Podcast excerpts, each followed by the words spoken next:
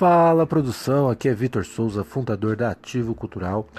E esse é o nosso terceiro podcast, o podcast do produtor cultural, sempre trazendo dicas, informações e também conteúdos que falam do dia a dia, do cotidiano de você que quer desenvolver o seu território cultural através dos seus projetos, é, das conexões envolvendo a arte de maneira geral.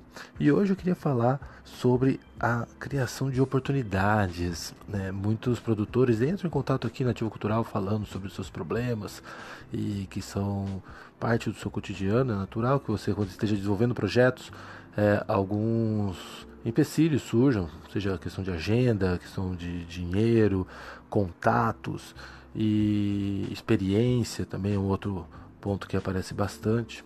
E normalmente a solução para esses problemas está justamente no, na raiz do próprio problema.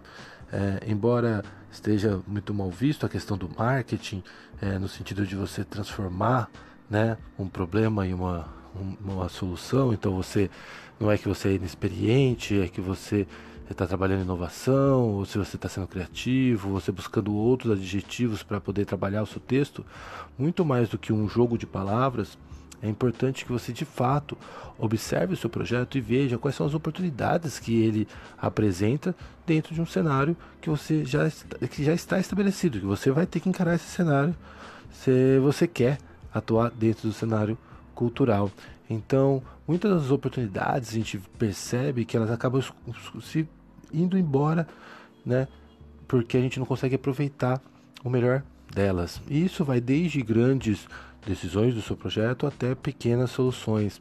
É, uma vez eu estava fazendo uma avaliação é, de, de um processo de produção, observando quais eram os conteúdos que eram enviados para os patrocinadores, é, quais eram os e-mails que eram enviados, e uma das soluções que aumentou é, o, o, a receptividade né, das propostas de patrocínio era o fato que os e-mails que anteriormente eram enviados eram muito longos. Isso fazia com que eh, os patrocinadores, por exemplo, não liam os e-mails. Viam, abriam o e-mail, via que o e-mail longo, deixava para depois uhum. e depois é nunca mais, né? Então você deixou para depois ali para ler aquele e-mail, aquele e-mail vai para sua caixa e segue em frente e não tem nenhum retorno. Então, uma coisa que foi um ajuste que foi feito dentro disso, não estava tendo retorno com os e-mails longos, como que a gente fez para poder identificar isso? Foi enviar um segundo e-mail curto. Então você mandava um e-mail longo inicialmente, falando um pouco da trajetória, e depois a gente começou a enviar um segundo e-mail curto, dizendo no dia seguinte: Olá, é, enviei um e-mail para você ontem, eu ainda não tive retorno. É, gostaria de saber se você tem oportunidade, logo abaixo segue a cópia do e-mail enviado. Um forte abraço. Simples assim, sem grandes é, informações além do que já estava dado. Então você colocava um e-mail curto e uma sequência do e-mail enviado no dia anterior. Isso fazia com que as pessoas tivessem algo a te responder rapidamente. Recebi o e-mail sim, claro, vou dar uma olhada. Recebi o e-mail sim, vamos marcar de conversar. Recebi o e-mail sim. Ou seja, você jogava a pergunta porque você não estava tendo resposta, você começou a fazer o quê? Perguntar para as pessoas se elas estavam recebendo e se estava tudo certo com sua comunicação. Ou seja, o próprio problema é que às vezes, poxa, eu estou mandando um e-mail, por que será que isso está acontecendo? Ao invés de ficar trabalhando em si mesmo, a gente desenvolveu essa pergunta para quem estava recebendo o e-mail. E assim percebemos que e-mails curtos têm muito mais resposta do que e-mails longos. E isso fez com que a gente mudasse o processo, por exemplo, de captação, iniciando já no primeiro e-mail um pequeno é, texto curto, já dizendo: Olá, vemos essa oportunidade, entendemos que você atua dessa forma, somos tal pessoa e gostaríamos de agendar uma reunião.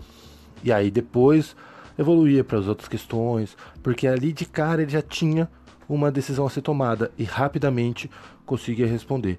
Tempos depois percebemos inclusive que o fato de hoje trabalhar muito com o celular, principalmente empresas, é, as pessoas tendem a trabalhar muito a resposta de e-mails, elas estão o pessoal de marketing, principalmente, fica muito fora do escritório, então eles respondem muito e-mail pelo celular, ou seja, um e-mail longo é praticamente inviável de ser respondido. Então, mensagens curtas, três parágrafos no máximo, dá uma agilidade para o processo de comunicação com esses profissionais.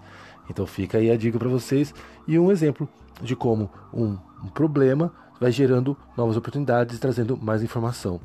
É, vou falar de um outro caso também que aconteceu comigo quando eu trabalhava na produção de um espetáculo de teatro e que tinha um problema de agenda, um problema de horário. A gente não conseguia, por conta dos compromissos da equipe, é, fazer uma temporada no horário tradicional. E isso fez com que a gente tomasse a decisão de fazer uma temporada fora do horário convencional. Então a gente fazia a temporada de sextas e sábados à meia-noite.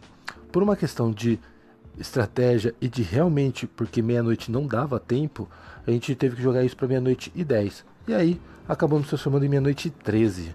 O fato do espetáculo começar meia-noite e 13 trouxe um interesse para o espetáculo que fez com que você tivesse, primeiro, uma concorrência menor de espetáculos, né? poucos espetáculos estavam trabalhando nesse mesmo horário, ou seja, facilitava porque outras pessoas na cidade de São Paulo que existe, claro, uma grande oferta de espetáculos, isso eu estou falando também de um espetáculo que já aconteceu há mais de 20 anos.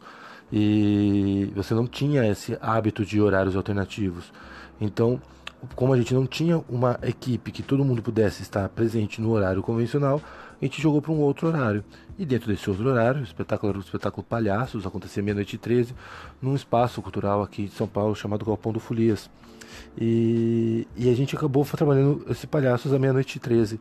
E isso trouxe muito burburinho, gerava um certo interesse, fez com que as pessoas tivessem oportunidades e tudo isso surgiu de um problema que a gente tinha. Afinal de contas, a gente não podia é, estrear em nenhum outro espaço no horário é, convencional, que seria sextas e sábados às 21 horas e domingos às 20 horas ou 19 horas, dependendo do, do equipamento cultural.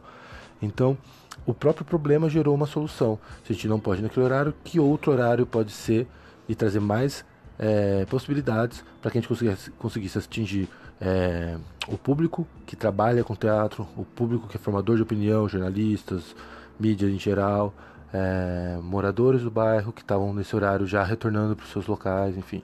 Então a gente conseguiu fazer um trabalho muito interessante que conseguia manter uma ótima frequência e, claro, deu uma projeção bem bacana para o projeto. Enfim, então são alguns exemplos de como você vai criando oportunidades a partir dos seus desafios. E eu espero que isso possa contribuir aí com seus desafios e também convido você para compartilhar comigo quais são os seus desafios e de que maneira a gente pode trabalhar juntos para levar o seu projeto para o próximo nível. Sempre que você quiser, é só mandar um e-mail para falecomigo@ativocultural.com.br. Estou aqui sempre à disposição para poder bater um papo. Os, algumas das questões que são mandadas para mim eu trago aqui também para o podcast, para o nosso canal no YouTube, no youtube.com.br ativoculturalbr e no nosso canal do Facebook, facebook.com.br ativocultural. E não deixe de acompanhar o nosso blog também no ativocultural.com.br. Lá você encontra diversos conteúdos, também acesso aos nossos treinamentos, a consultoria aqui da Ativo Cultural e o e-book gratuito que está lá disponível para você. Então, Fica ligado aqui que todos os dias agora eu passo para deixar uma nova mensagem sobre produção cultural e nos vemos então amanhã. Um forte abraço e até amanhã. Tchau, tchau.